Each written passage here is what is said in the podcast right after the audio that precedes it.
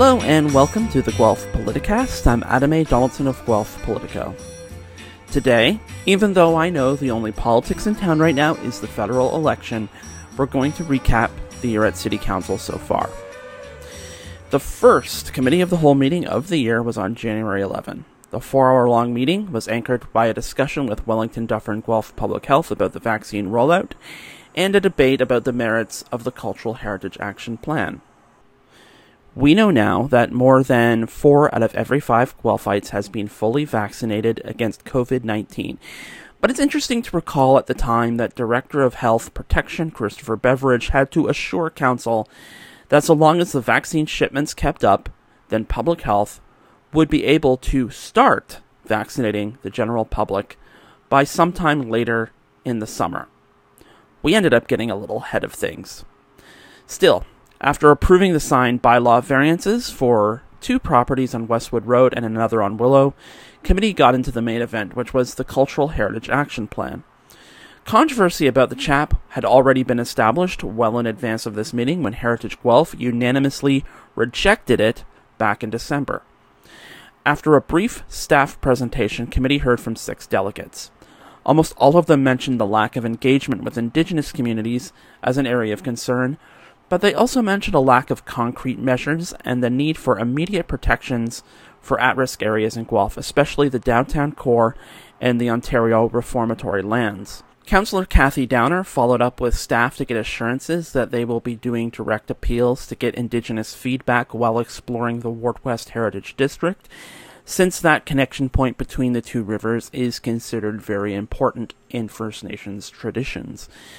Other councillors expressed concerns about the backlog in heritage designations on individual properties, work that was stymied in 2020 because of the pandemic, and they also wanted to make sure that the necessary costs for this heritage work is properly reflected in the 2022 budget.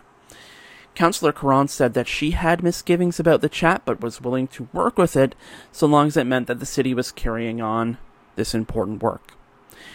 Enter Councillor Bob Bell, who put a motion to refer the CHAP on the floor, saying that the problem with protecting heritage is money, and this plan did not address that. From the city's lack of funding for assets owned by the corporation itself to the increased cost to private homeowners when their properties are designated. Bell added that a heritage designation is a burden for the homeowner, and he was speaking from personal experience. Councillor Dan Gibson, meanwhile, seconded the motion, saying that the Ward West area was one of the last affordable areas in the city, and making it a heritage district would have the same effect as gentrifying it. The referral failed 4 to 9. Eventually, all three recommendations, including an amendment that explicitly asks staff to hire a consultant who specializes in consultation with Indigenous people, passed 10 to 3.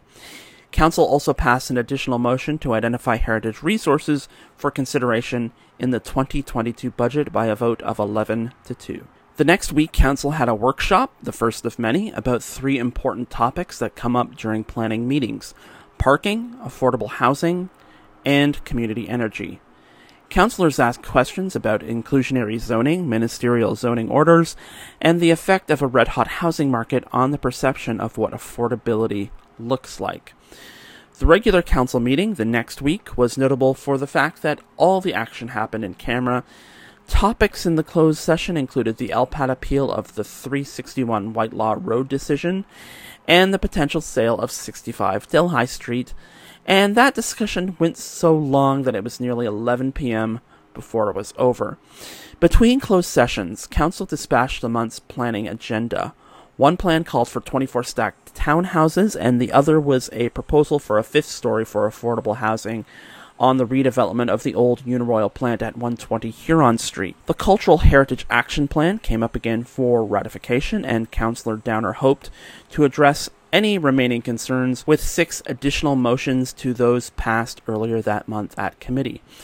Those motions included an expression of gratitude for the work of Heritage Guelph the encouragement of dialogue with local leaders of the Catholic Church about their plans for Catholic Hill, and direction to staff to hire a facilitator to improve relations between themselves and members of Heritage Guelph.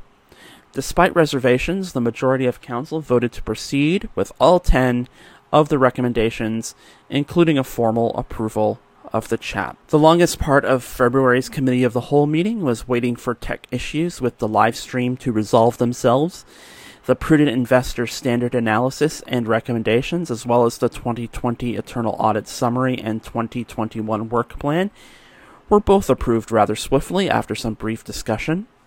The February planning meeting was a little more complicated, with four statutory planning meetings on the agenda. Mayor Cam Guthrie asked for a preemptive vote to go beyond 11 p.m., four and a half hours ahead of time. The first project up was the proposed planning amendment for the site of the Parkview Motel, which will soon become Grace Gardens. Named for a cherished supporter of the drop in center, Grace Gardens will offer 32 units of supportive housing, and although there was a lot of support from the dozen or so delegates at the meeting, there were also a lot of concerns that checked the usual boxes of safety and negative effects on the neighborhood. Mayor Cam Guthrie tried to keep the meeting to planning or zoning concerns alone, and there were a few issues along those lines including the limited parking, the use of safety in environmental planning, and the status of parkland dedication and development charges on the project. Council ultimately approved receipt of the application, which would come back for a final decision just a few months later. The second item was the statutory meeting for the Emma Earl Bridge, which attracted a fairly equal division between people who want the project to proceed and people that have their doubts and would rather that the City of Guelph focus on restructuring Speedvale Avenue to allow for bike lanes there. Before this meeting, there was already controversy around the bridge because the Government of Ontario had told the city in January that their environmental assessment of the project had not gone far enough. Hearing those concerns, Councillor Caron sought clarity. Was this project a road construction project, considering that it was being done at the same time as improvements to Speedvale Avenue, or did it technically fall under the Trails Master Plan, which was being updated at the same time? Caron wanted to make sure that if it was the former, that work on the bridge didn't supersede other trail priorities. Councillor Phil Allt added that council had come this far on the project, and unless there was a terrible underlying reason not to continue, then council should stay the course. Council accepted the application unanimously. The last two applications of the evening were for two apartment towers and a commercial building on the vacant property on Edinburgh North, and a townhouse development and apartment block on Eastview Road. Council received those reports unanimously just 10 minutes after 11 o'clock. One week after that busy session, Council met to talk about voting options for the 2022 municipal election. Along with the tabulators that have been used since 2006, the clerk's office has also proposed the introduction of mail in ballots. But once again, no internet voting option. The recommendations seem to hit a sweet spot between balancing security concerns and giving voters greater access, but accessibility was a matter of perspective. Accessibility advocate Brad Howcroft was concerned that there were still issues that mail in voting didn't address, like people who might have issues getting their completed ballot physically to the mailbox. Stay tuned, because we will come back to voting access a bit later in the show. February wrapped up with a brief meeting that ratified the two issues discussed at committee, and it was again wrapped inside a lengthy closed meeting discussion, which this time was about the union bargaining considerations report and a new contract negotiation with the International Alliance of Theatrical Stage Employees, IATSE, who work at the River Run Center. March brought spring, and in 2021 it brought a discussion about the seasonal patio program to committee. Manager of Economic Development Christine Chapman laid out the engagement that was done after the dining district closed last year, and the plan they came up with for the next three years was based in part on that feedback. Staff recommended option number one, a plan that would allow full street closures only for special occasions. There were about 15 people that delegated, including yours truly, and many of the delegates were downtown business owners in favor of the same rules used to create the dining district last summer. Some business owners expressed sympathy with other downtown business owners who felt left out by the district, while Downtown Guelph Business Association Executive Director Marty Williams expressed a desire for compromise with a more limited shutdown. There were also concerns about the negative impacts on transit and all the traffic detoured away from the main streets onto side streets in neighborhoods outside the downtown. When it was council's turn to make a decision, things got considerably more complicated. Councillors Rodrigo Goller and Dan Gibson began by moving option number two, which would have closed the streets for the entire summer in the same way it did in 2020. The change would have also added over $300,000 to the project, but Goller said that it would also give the city a better idea about the darts and laurels of a possible car free downtown. It was not meant to be, though, because all but three councillors voted against a season long closure. Next, Gibson proposed moving forward with the closure of streets on weekends, saying that it was a good compromise. The budget impact here was nearly $295,000, but that was still too rich for some people on council. Ultimately, the vote on this option failed by a 5 to 8 margin, which brought committee back to staff's original recommendations occasional special event closures. At the end of March, when the patio program question came back, a number of delegations were hoping that council might still consider a season long closure, while others, including Marty Williams again, felt there was still room for compromise, specifically in the form of a weekend closure program. When it was clear that no one on council was going to put the seasonal closure option on the floor, council started running down a series of different scheduling options for weekend closures and ultimately settled on the traditional Canadian definition of summer, Victoria Day to Labor Day. In the end, though, the third wave of the pandemic ultimately delayed the start of the patio season until June. March had another stacked planning meeting agenda with the draft land use strategy for the York Road Elizabeth Street area, a duplex plan on Kathleen Street, and two fairly controversial new projects. The first was another proposed supportive housing project with over 30 units that would be built near the Shelldale Gateway building from Kindle Community and Skydev, a subsidiary of local developer Skyline. Nearly a dozen delegates offered their thoughts and insights about the proposal, including the road and entrance area and the loss of common amenity space but many people were enthusiastic about the development. Up the road from the Shelldale area, the owners of Willow West Mall brought a proposal to build two apartment buildings on their corner of Silver Creek and Willow. Many on council and a few of the delegates seemed to enjoy discussing the possibilities of redeveloping an outdated strip mall property, but there were some critiques that still needed to be addressed. Primary among the concerns was the lack of common amenity space, the absence of green space, and making sure that there was a transition between the commercial and residential portions of the property. After March break, Council held a special meeting for the midterm review of the procedural bylaw, which are the rules and procedures that govern how City Council operates. Typically, this is kind of a straightforward affair that doesn't generate much controversy, but changes to the Municipal Act by the Ontario government to make remote meetings easier created a few different concerns. While delegates were worried about the possibility of proxy votes being allowed, a measure that wasn't even being considered by the clerk's office, councillors were concerned about a motion that would direct the city clerk to come up with a policy for the submission of petitions by this fall. Primarily, they wanted to make sure that there are measures in the policy to guarantee that signatories on electronic petitions are actually Guelph residents and not bots or people that don't even live in Guelph. Council members also asked about the setup of a hybrid system where people will be able to attend council meetings either in person or virtually, but that will require an investment in technological upgrades to the council chamber that could be approved for next year's budget and then performed during the election period next fall.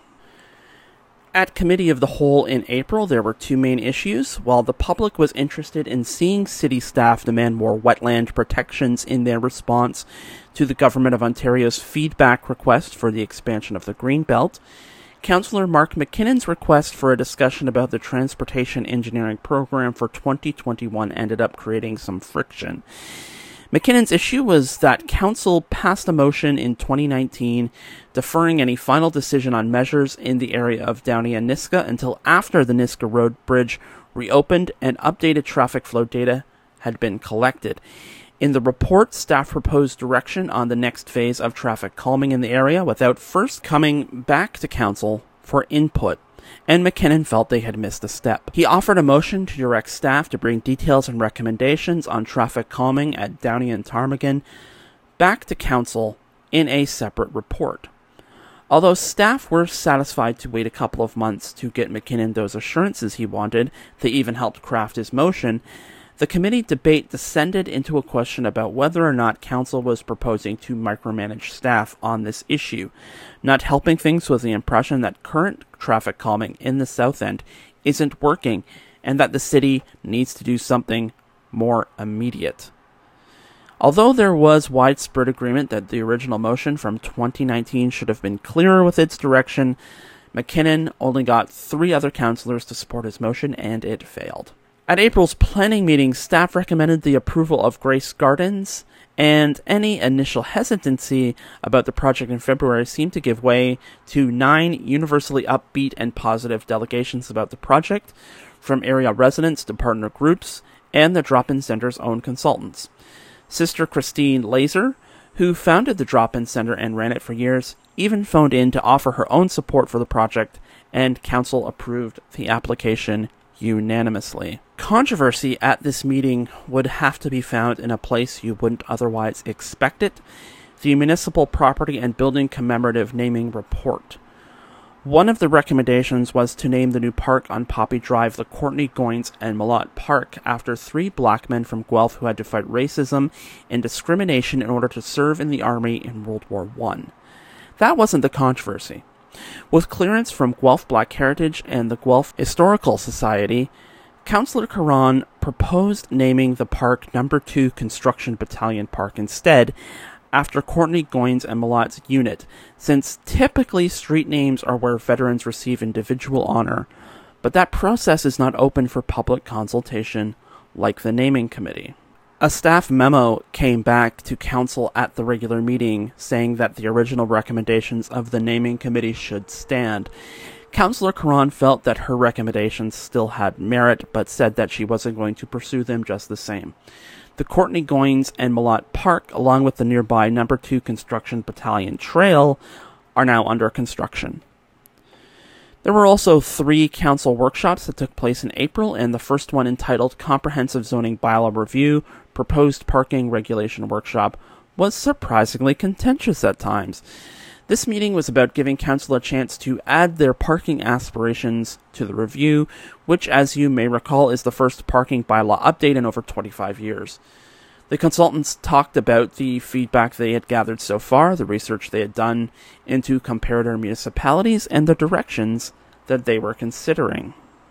The contentious part came when it was suggested that the city needs a multifaceted approach to parking bylaws because parking issues in some older wards are fairly different from other newer wards.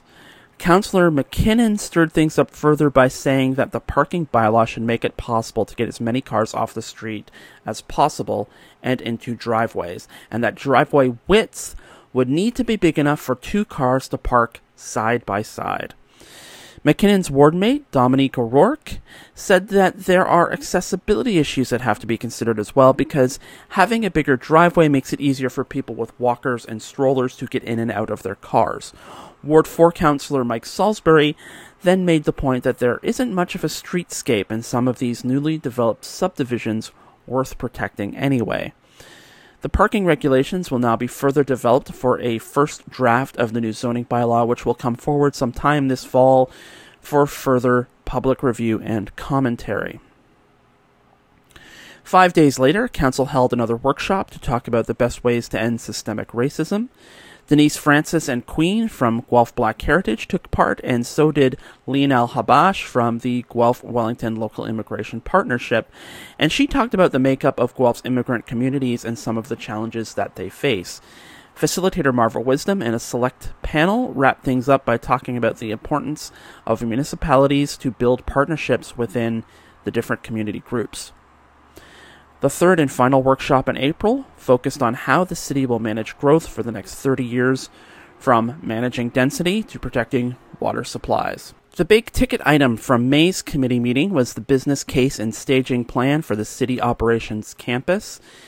Gestating since the fall of 2019, acting deputy CAO Stephen O'Brien explained that staff's findings show that the campus will achieve four out of five strategic planning priorities and remains the cheapest of three potential alternatives, including the repair and expansion of current buildings and the building of new facilities at various decentralized locations.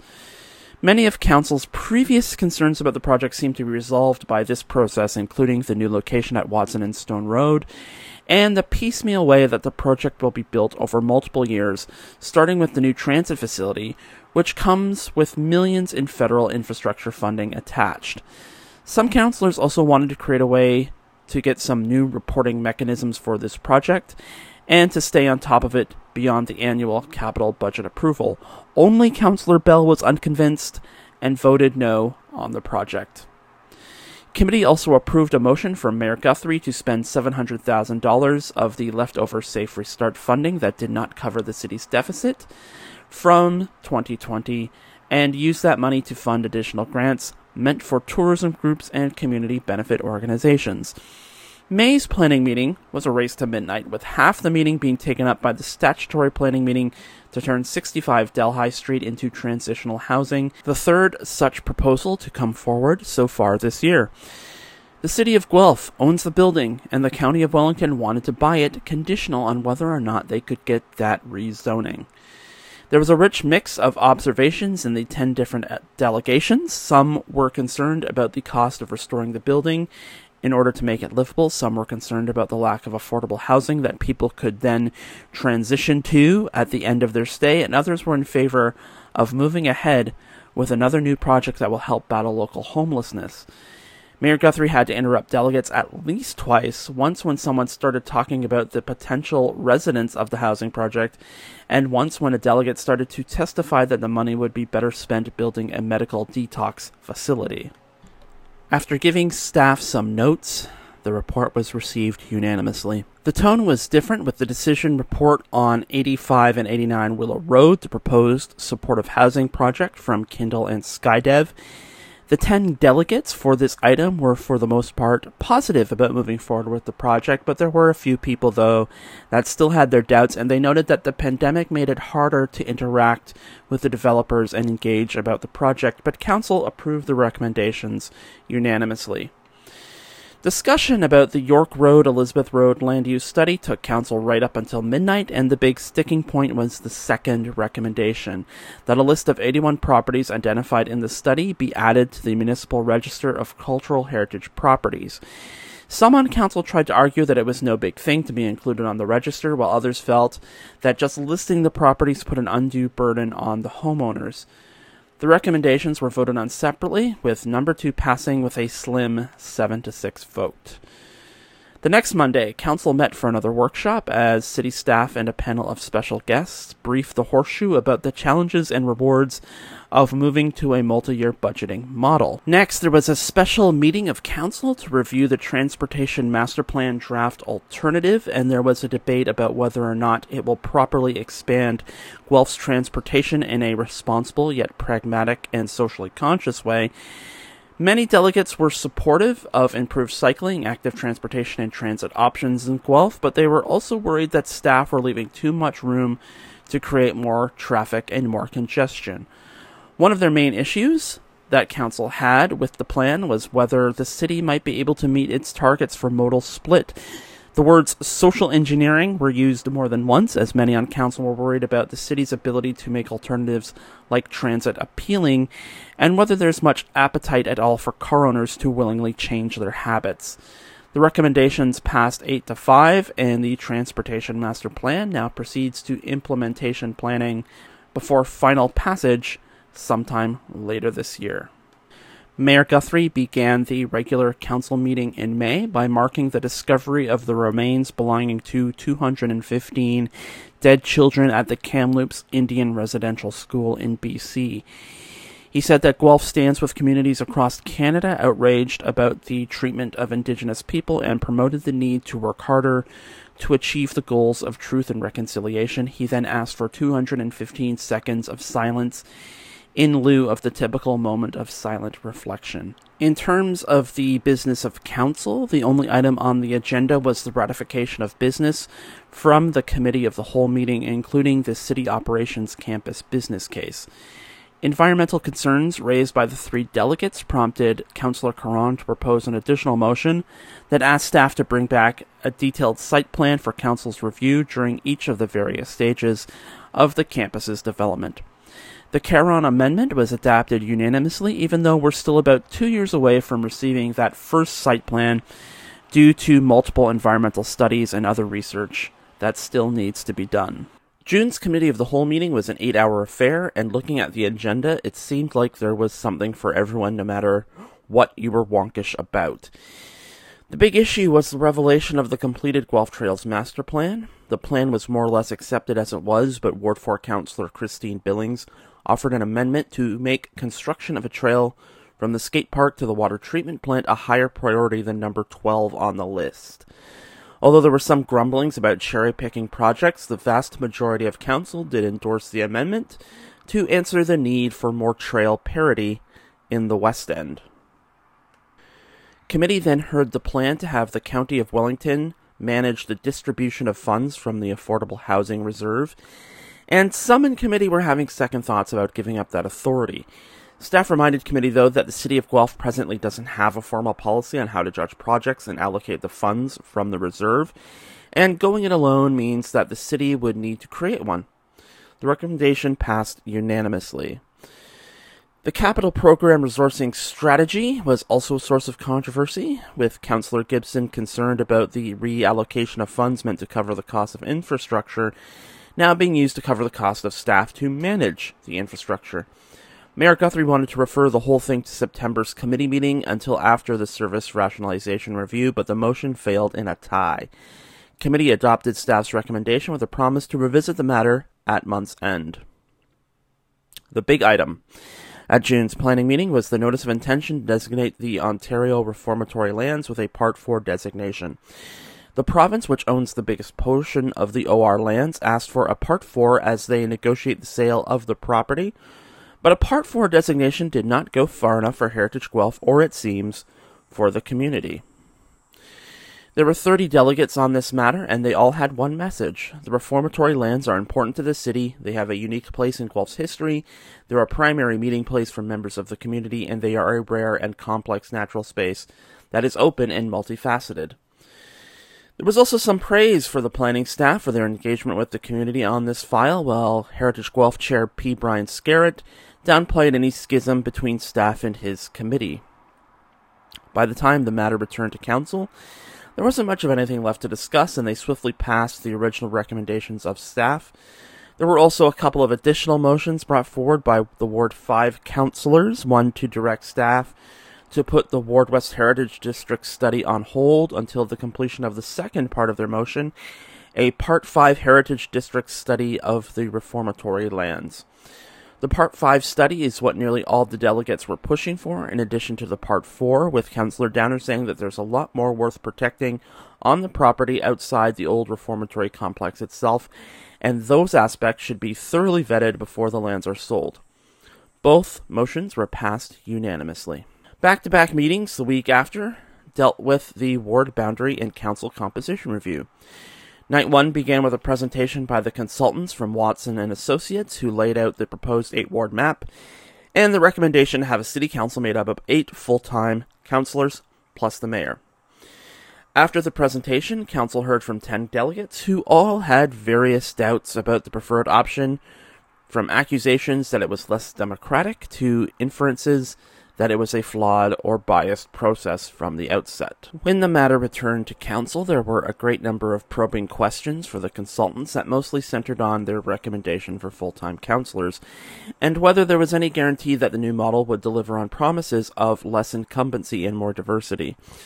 In terms of the ward maps, the primary concern was around proportional representation by population, specifically when it comes to the south end, where the near constant state of growth will see Ward 6 continue to balloon even after moving 10,000 people into Ward 5 in one of the six ward maps. Ultimately, Council said no ward map would be perfect, nor would it be all things to everyone, and two nights later, City Guelph took up the formal vote. The alternative recommendation for six wards and 12 councillors was put on the floor almost immediately. Every councillor took a turn to explain their preference, and it was clear that support for eight wards was marginal at best. The most contentious part of the debate was around the full time or part time designation, and whether that was even in the purview of council to discuss.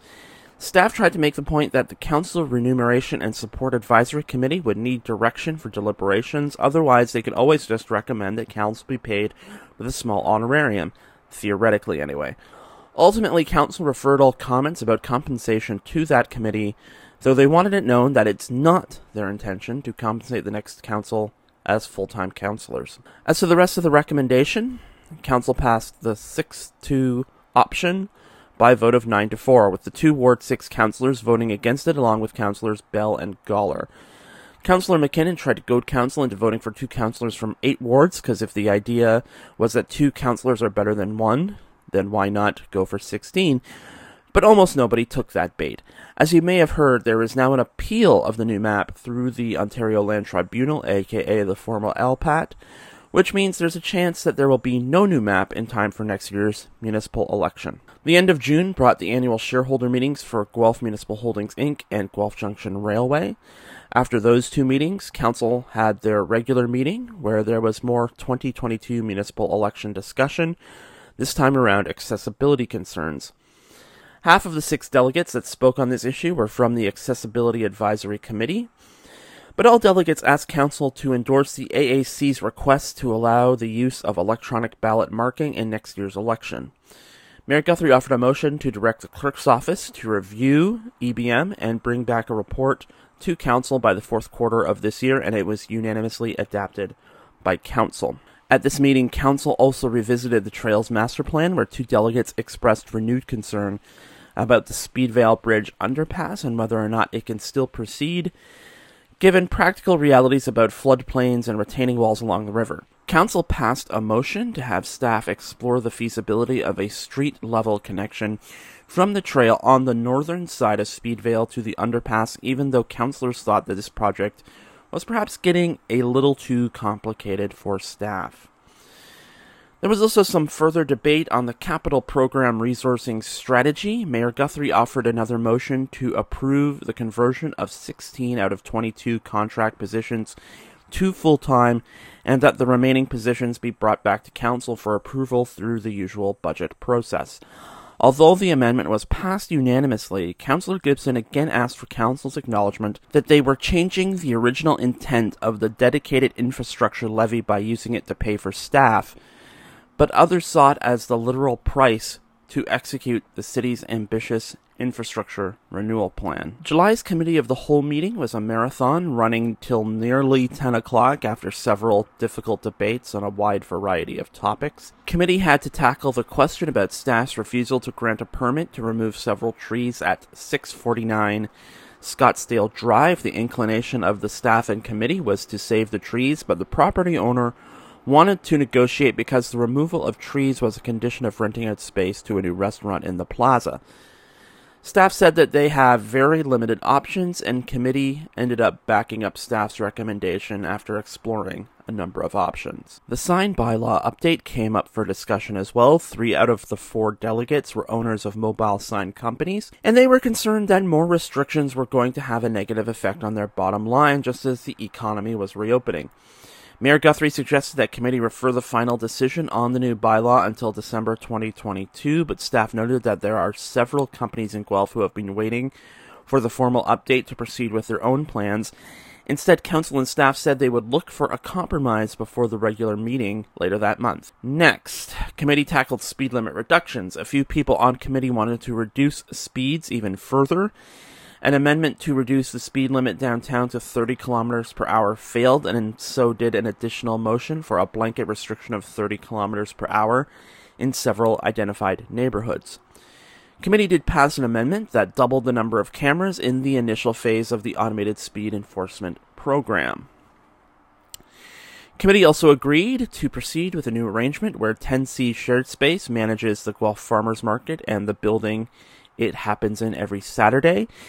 Committee also unanimously accepted the staff recommendation to annex the Dolime Quarry property and make it a part of the city of Guelph. In the last planning meeting before the summer break, Council heard the application for the fourth phase of the Metal Works development.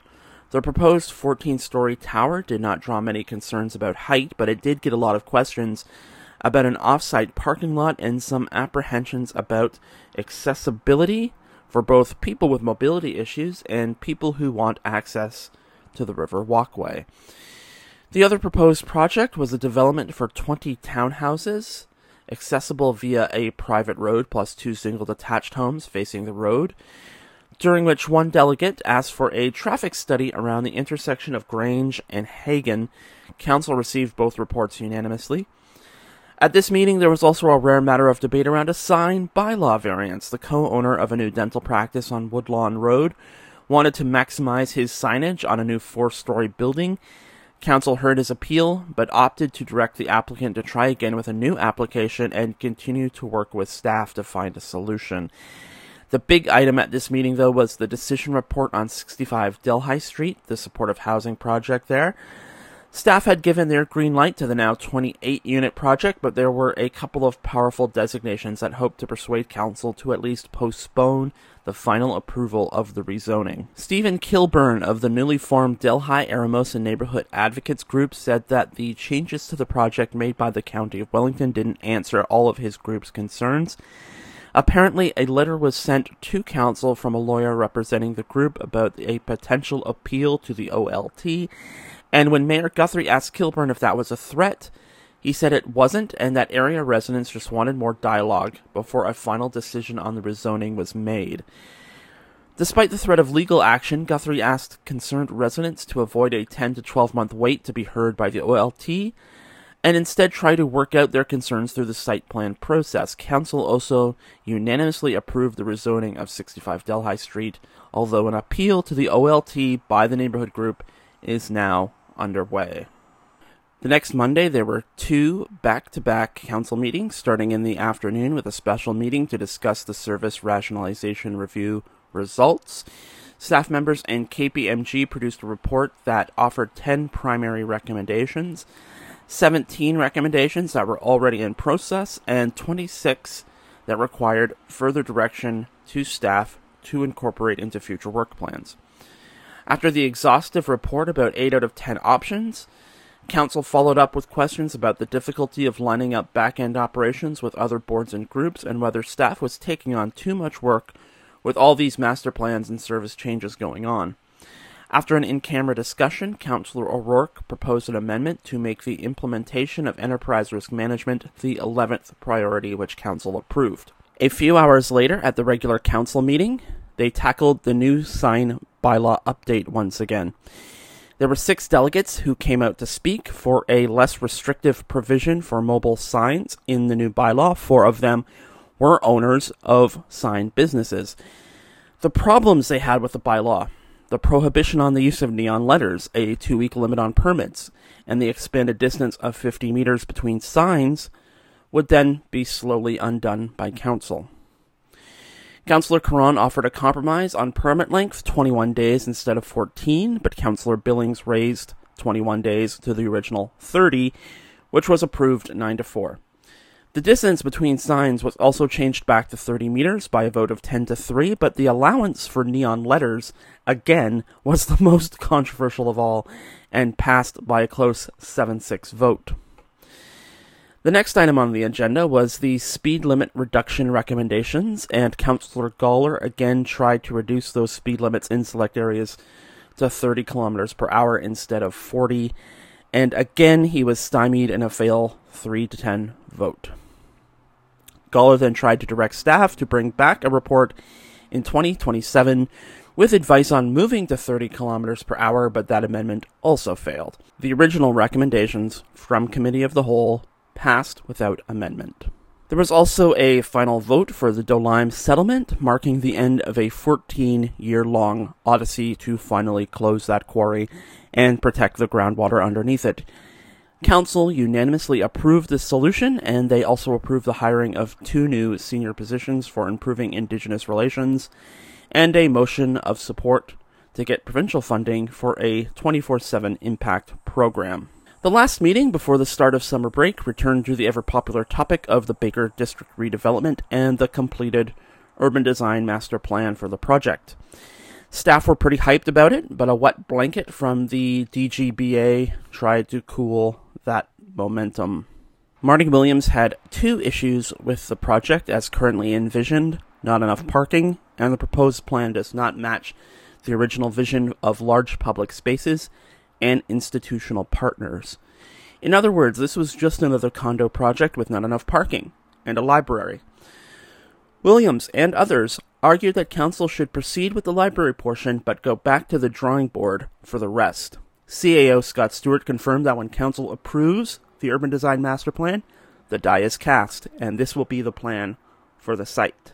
Council picked up on the parking angle and asked staff to affirm that although there won't be as much parking on Baker as originally planned, it still represents a net gain of 300 plus spaces between the underground parking at Baker and the Market Parkade downtown.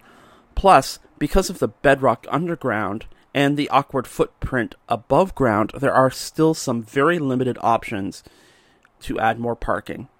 As for those institutional partners, they just never materialized despite the outreach done by city staff.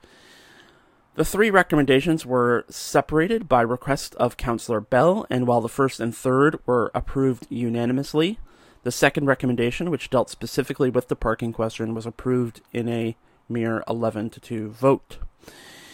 Councillor Downer brought forward a supplemental motion to direct staff to review the parking demands downtown, and while that work is being done right now through the parking master plan, Downer said that she wanted to send a message to the public that parking issues are still top of mind for staff and council.